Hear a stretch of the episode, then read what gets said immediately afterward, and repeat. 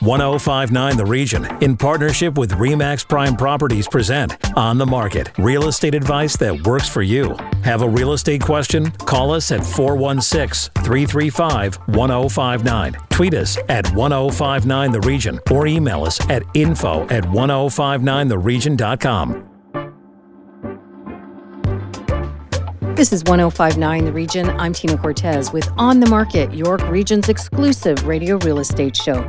Our expert from REMAX Prime Properties is Asif Khan. Good morning, Asif. Good morning, Tina.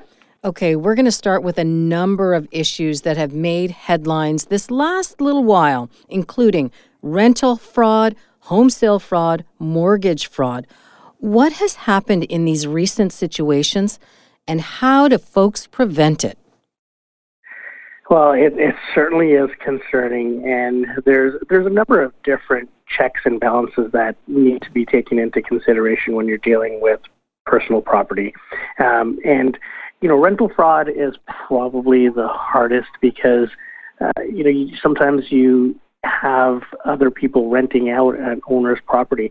It's easy to check because you can check the land registry, make sure that it is the owner, and uh, you know it's it's easier on the realtor side. But what's happening is people are putting places for lease on Marketplace or Kijiji, and the rental market is so competitive right now that people will do anything to secure a property. And that's complicating and making it really easy for these fraudsters to get away with these rental scams. And by that, I mean they will advertise a place for lease and tell you that there's a lot of competition. You need to send them a d- deposit directly. And what happens is people do send them that deposit, but there's no property. The property doesn't exist. So they're either using a property that uh, may be on the MLS and, and people can go on and take a look at it online and then send their deposit. But if a property is on the MLS, you should never send anyone a direct deposit. Always make sure you go through a real estate trust account and the money is being held in trust by a brokerage. And that's going to give you some peace of mind that at least you're not a victim of fraud or a victim of a scam. And that's happening a lot more recently. So, uh, again, it's the competitive environment uh, for rentals right now, and there's some people trying to take advantage of uh, unsuspecting renters. Okay, so I know we're going to talk a, a, great deal about rental properties a little bit later on in the show, but your advice then would be to avoid rental fraud don't get involved in any sort of direct deposit scenario and make sure that your funds are held in trust. Is that correct?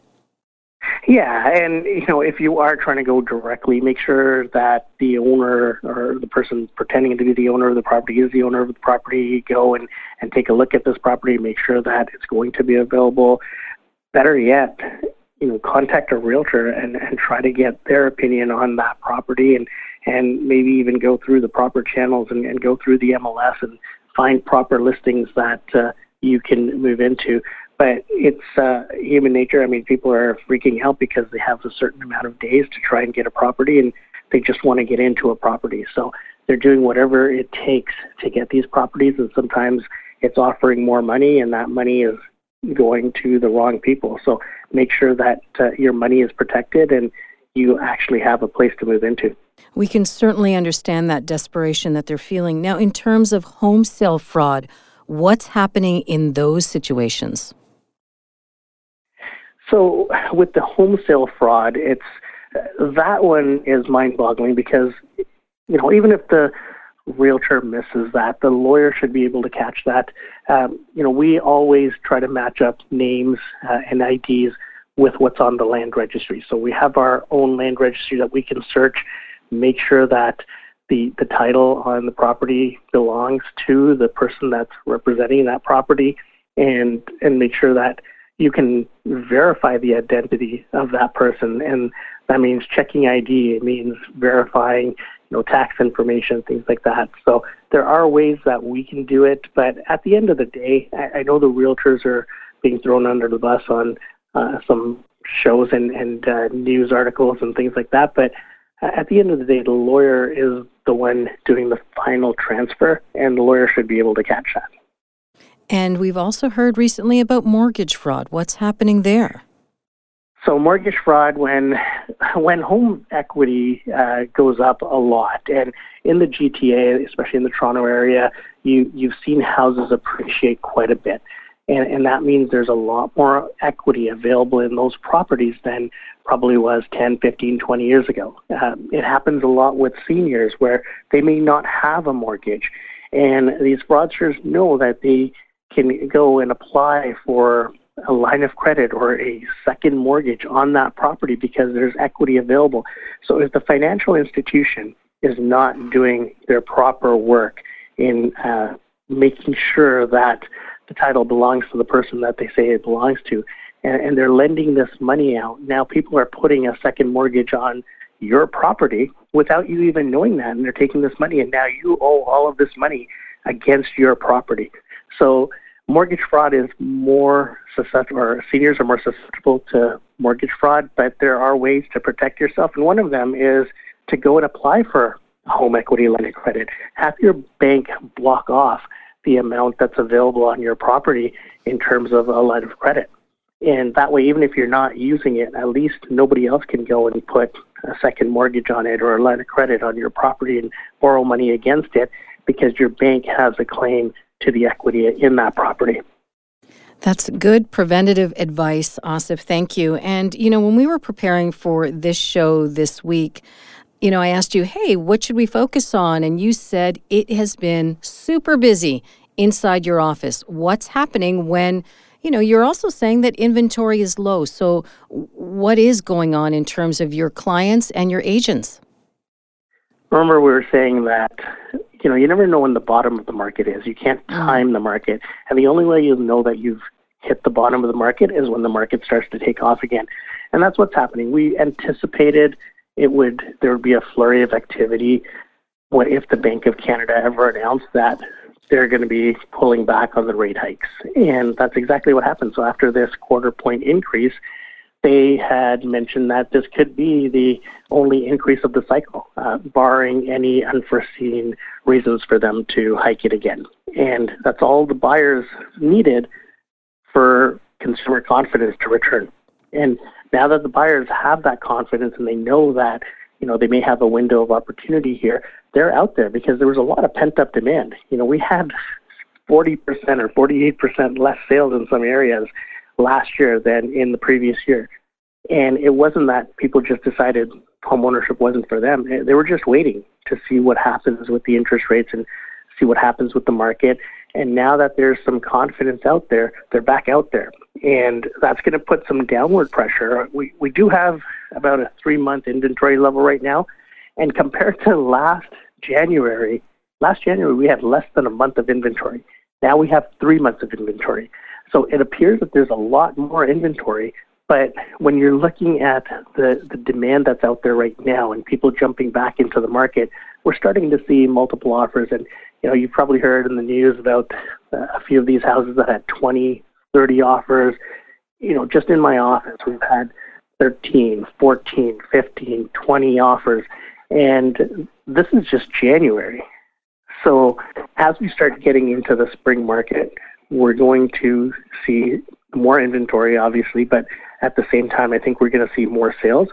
And uh, we may have hit the bottom already. We don't know, but we may have hit the bottom already. So that window for buyers is closing.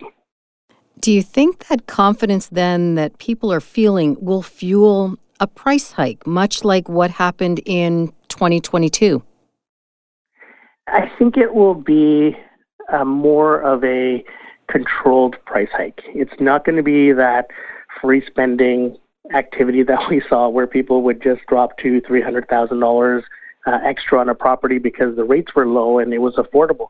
You're still going to see multiple offers. You're going to see houses selling for forty, fifty thousand dollars more, but you're not going to see the two or three hundred thousand dollars because people have budgets that they have to hit right now, and there's the fear that the interest rates could go up again. So that fear wasn't there. The Bank of Canada had pretty much told Canadians, hey, don't worry about it till 2024 or 2025. We are not going to hike the interest rate. And then they reneged on that, and that's what caught a lot of people off guard was those false promises, and then having the rate go up as significantly as it did. So now people are a little bit concerned, and they're not going to believe anything that they hear, and even if they say this is going to be the only rate hike of the cycle, I think there's a lot of people that are questioning that and and wondering if there's going to be more. So you're going to get controlled activity prices will continue to increase. They always do, but it's not going to be the double digit increases. You might see 4%, 5%, 6% uh, increases in values, but you're not going to see a lot more than that. You said controlled activity. What exactly does that mean? I think people are smarter, they're more savvy, and they're more careful. And, you know, the banks are very careful in how they're appraising properties and what they're lending against. So that is going to keep the market level headed, and uh, we're not going to see those crazy bidding wars where, uh, again, people were spending over their means. All right, we'll keep watching. After the break, the National Rent Report. This is on the market on 1059 The Region. Stay with us. Need to connect with Asif Khan from Remax Prime Properties? Call him 416 985 Khan. That's 416 985 5426. Or email asif at thehomeshop.ca. Now, back to On the Market on 1059 The Region. Welcome back to On the Market, York Region's radio real estate show. Over to my co host and our real estate expert, Asif Khan from Remax Prime Properties with today's guest, Asif. Thank you, Tina. Joining us is Paul Danison from rentals.ca. Paul, welcome to On the Market. Thank you, Asif. Great to be here. Paul, there's so much going on with rentals and multiple offers for rentals. Tell us a little bit about what you're finding about rentals in the city. Well, it's a tight vacancy rate, and uh, people have to compete to get uh, a, a place to rent. So if you're looking, rents are high and they're hard to find. We found in uh, December, average rents for somebody looking for a place to rent for a one bedroom is about uh, $2,457. Two bedroom at $3,215. Really high rents. And was that um, here in the GTA, Paul? Where was that? Those were Toronto specific numbers. Uh, we have numbers for other GTA cities, but basically all the rents in GTA are, are moving up. And when you when you talk about affordability and, and rentals, there seems to be a disconnect between what's happening in the real estate market for sales and, and rentals because rentals just seem to keep be getting more and more competitive. Is this something that you've seen in previous downturns, or is this new to the rental market as well? Well, we've seen it in previous downturns, but the difference here is we just came out of a pandemic where rents were low. So we're seeing this uh, recovery from the declines experienced during the pandemic. Uh, we're seeing a lot of uh, uh population with my immigration coming in, a lot of immigration, but not enough housing for that immigration. And a lot of people are pulling back out of the, the home buying market and staying in the rental market because interest rates are going up. So that's basically why some of this is happening. And Paul, you said that Toronto finished second on the list of your 35 cities for average monthly rent in December. And for a one bedroom, you mentioned that it was 2457 and second for the average monthly rent for a two bedroom at 3215 where did york region towns or cities land on that list? Well we looked at uh, a lot of different ones. Vaughan finished eighth on the list of 35 cities. Um, and that was for the one bedroom. Sixth for a two bedroom uh, we i don't think we had any other of the york uh, regions mentioned in this one. And, and Paul, how did uh, outside of Toronto fare with regards to rental prices? Is it a little bit more affordable outside of the GTA? Are you finding any areas that have maybe stabilized and, and maintained their rentals from previous years, or is everything going up? What we found is everything's going up. obviously, if you look um, close by to Hamilton, rents are, are cheaper there. Uh, a one bedroom goes for 1764, a two bedroom at 2145 is cheaper, but still, uh, that one bedroom is 13.5 percent uh, more expensive than it was last year. Two bedroom, a little over 17 percent more expensive. Uh, you find the same thing in Kitchener, uh, uh, Guelph, uh, London, Barrie. I'm looking around here. All the rents uh, are going up, but obviously a little cheaper than what they are in Toronto and the GTA. So people are still moving out, but you have so much immigration coming in. Um, Toronto's uh, population is not going down by any means. And here on this show last year, Asif described bidding wars in the rental market. Should listeners then expect much of the same this year, do you think?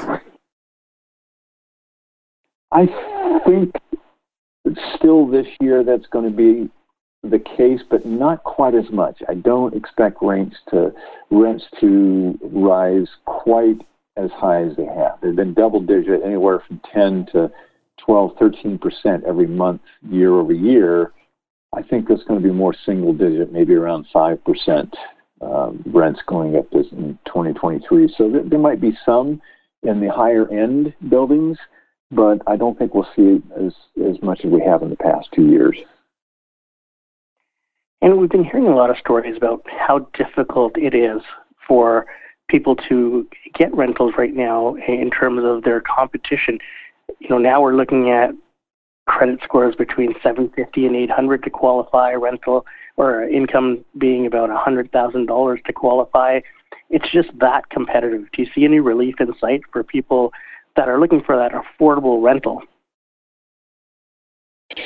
Well, I think in the in the near future, no. I mean, we, we just had a another hike in interest rates uh, last week in BFC, and uh, hopefully that, that might be the last one.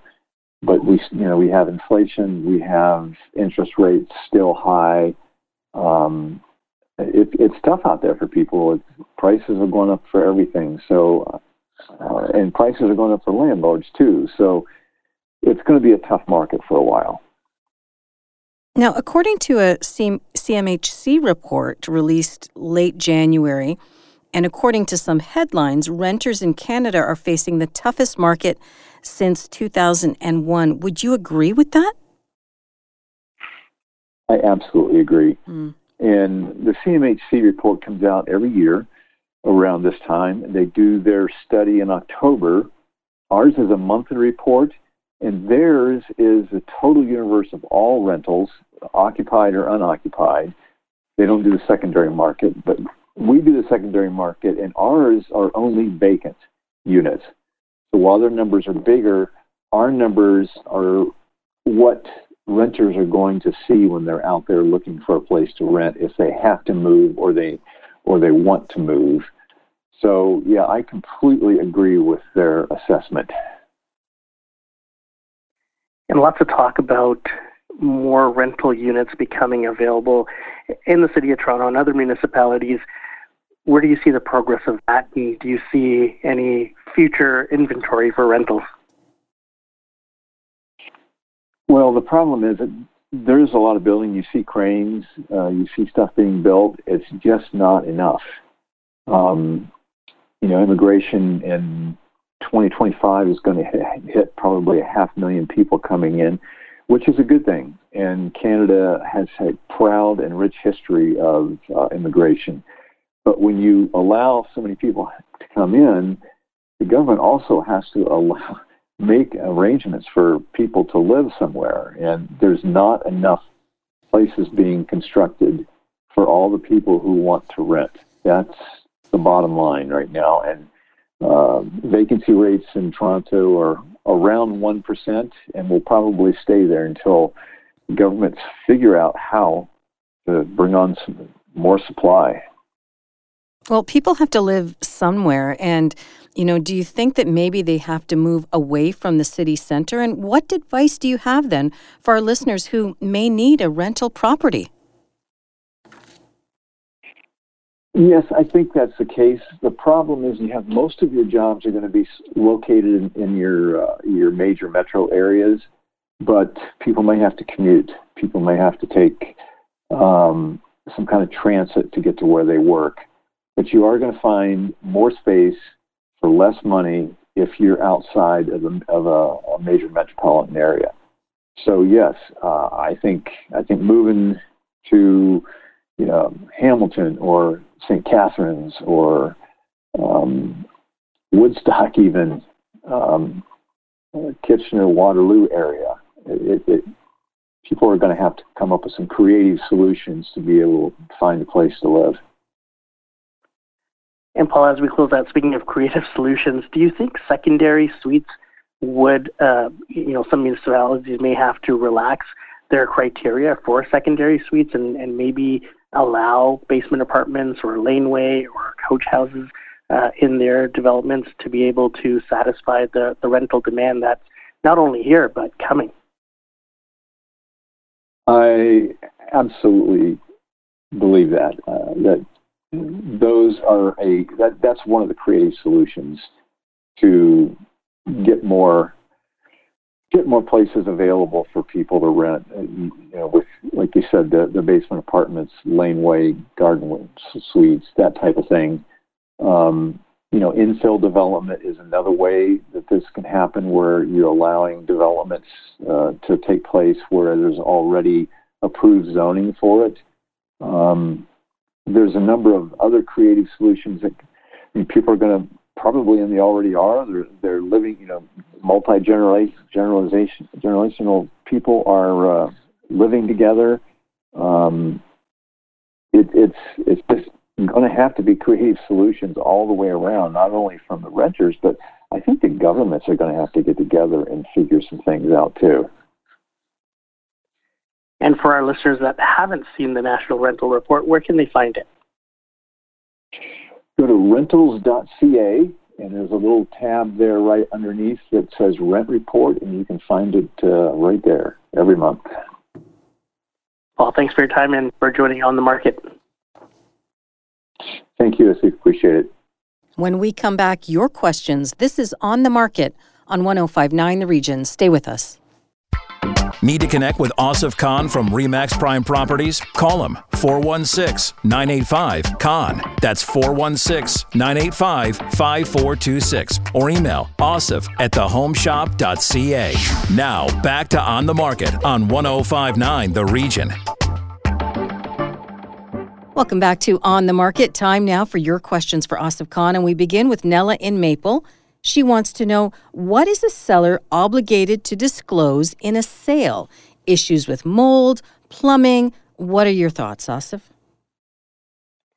That's a great question. And yeah, uh, disclosure is a huge part of the listing process from not only the seller, but also the listing salesperson. And whatever they are aware of, they have to disclose.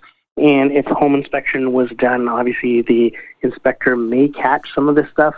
Uh, you know, if the basement is finished, it's a lot harder to catch some of this stuff because now it's behind the drywall.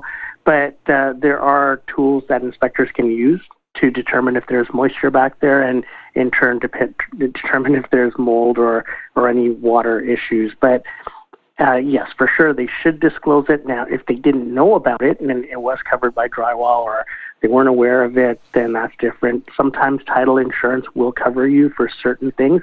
It's best to speak to your lawyer and see what the title insurance does cover you for, and at the same time, uh, go back to the listing salesperson or your realtor and ask them if uh, they had any knowledge of any of this uh, taking place prior to the sale. Okay, so let's go over that just a little bit more right now.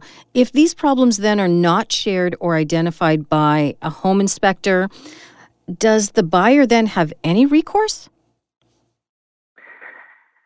There, there really isn't recourse because everything is warranted up until the time of the sale. So if uh, you know if they catch this when they first get into the property, or you know within a day or two, there may be some recourse. But if they're finding these things out six months or a year later, then there may not be. It just it it depends on the type of issue it is, and you know, whether it's been ongoing, whether, you know, you can always check if there's been insurance claims on the property. You can always check if uh, there's been repairs made to the property, and that way you'll know that there this was uh, existing damage or existing problems to the property, and you may have recourse then.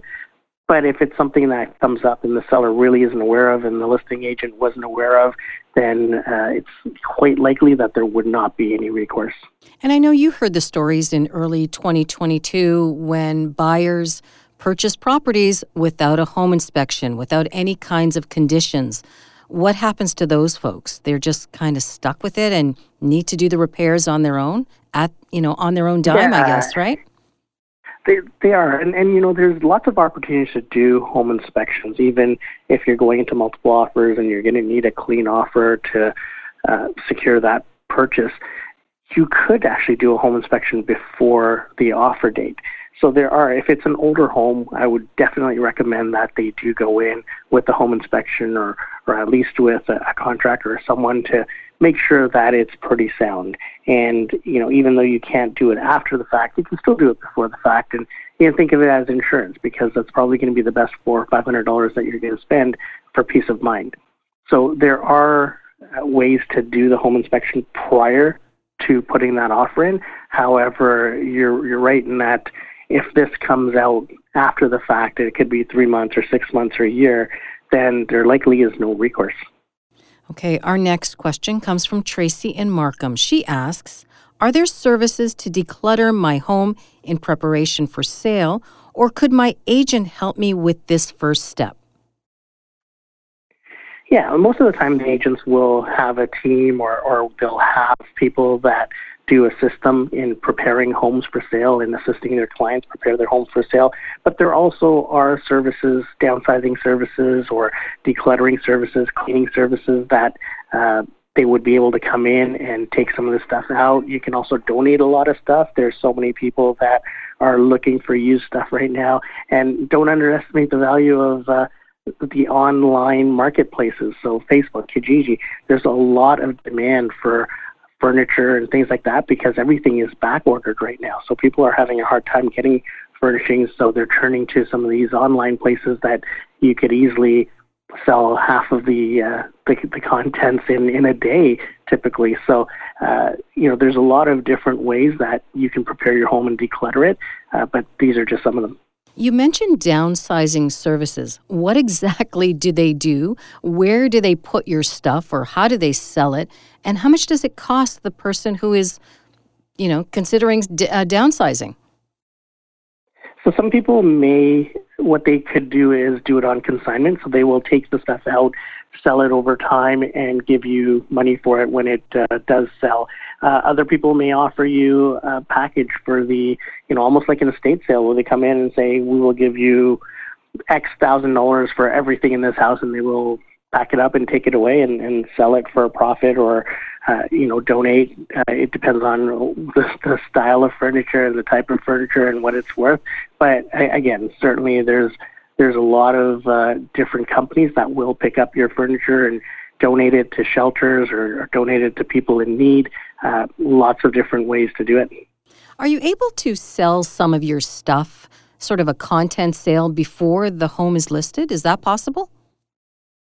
Yeah, it sure is, and and that's usually when uh, it's usually a giveaway as to when a home in your area is coming on the market because mm. you'll notice a lot of garbage outside. You'll notice that they're doing garage sales or yard sales, and usually that's a tip off that uh, hey, these guys must be decluttering for a sale. As a reminder, if you have questions for On the Market, hit send anytime to info at 1059theregion.com. But Asif, if our listeners prefer to contact you directly, how can they do that? They can reach me at 416 985 Khan. That's 416 985 5426. If you missed any part of our show, go to 1059theregion.com or wherever you get your favorite podcasts, including Apple Podcasts, Spotify, Google Podcasts, Amazon Music, and Audible. I'm Tina Cortez. Thank you for listening.